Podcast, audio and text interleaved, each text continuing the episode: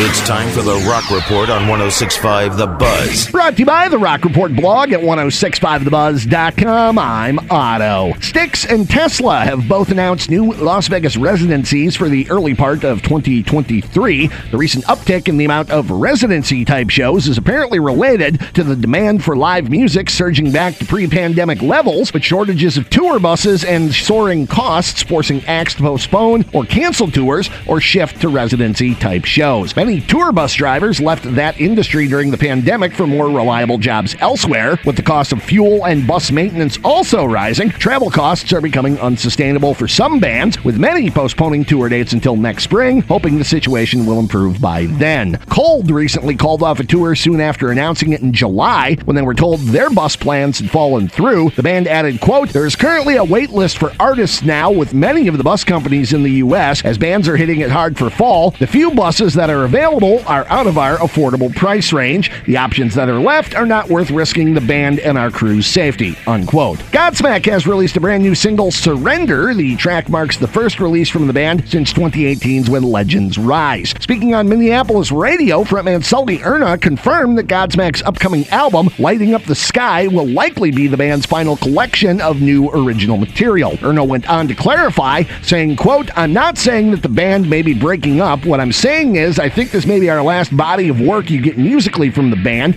and it's because we're in this place in our lives right now where we've done a lot of work over these last three decades, unquote. According to Erna, the second single from Lighting Up the Sky will arrive in February, coinciding with the release of the full length album, and then Godsmack plans to hit the road and simply never stop. In other release news this week, System of a Down Serj Tankian has put out the video for the first song from his upcoming solo EP entitled Pop Imperialism. The EP, titled Perplex Cities, will be out October 21st. Skid Row has dropped a new single, Time Bomb, from the band's upcoming The Gang's All Here album, due October 14th, with new lead singer 34 year old Erik Grönwall from the Swedish band Heat. The Pretty Reckless released an acoustic version of Harley Darling from their upcoming collection Other Worlds, due out November 4th. Drowning Pool released A Devil More Damned from the band's new album Strike a Nerve, which is due out this Friday. And Steelheart has released the single We All Die Young as part of a 30th anniversary Steelheart album that will be out at the end of 2022. Of course, Steelheart frontman Miljenko Matijevic was the voice for the fictional rock band Steel Dragon from the movie Rockstar with Mark Wahlberg, and We All Die Young is the track that Wahlberg lip synced in the film. According to Matijevic, the song never got its proper due since its original release date was September 11, 2001, and along with all the other songs that had the word die in them, was shelved promotion wise after the terrorist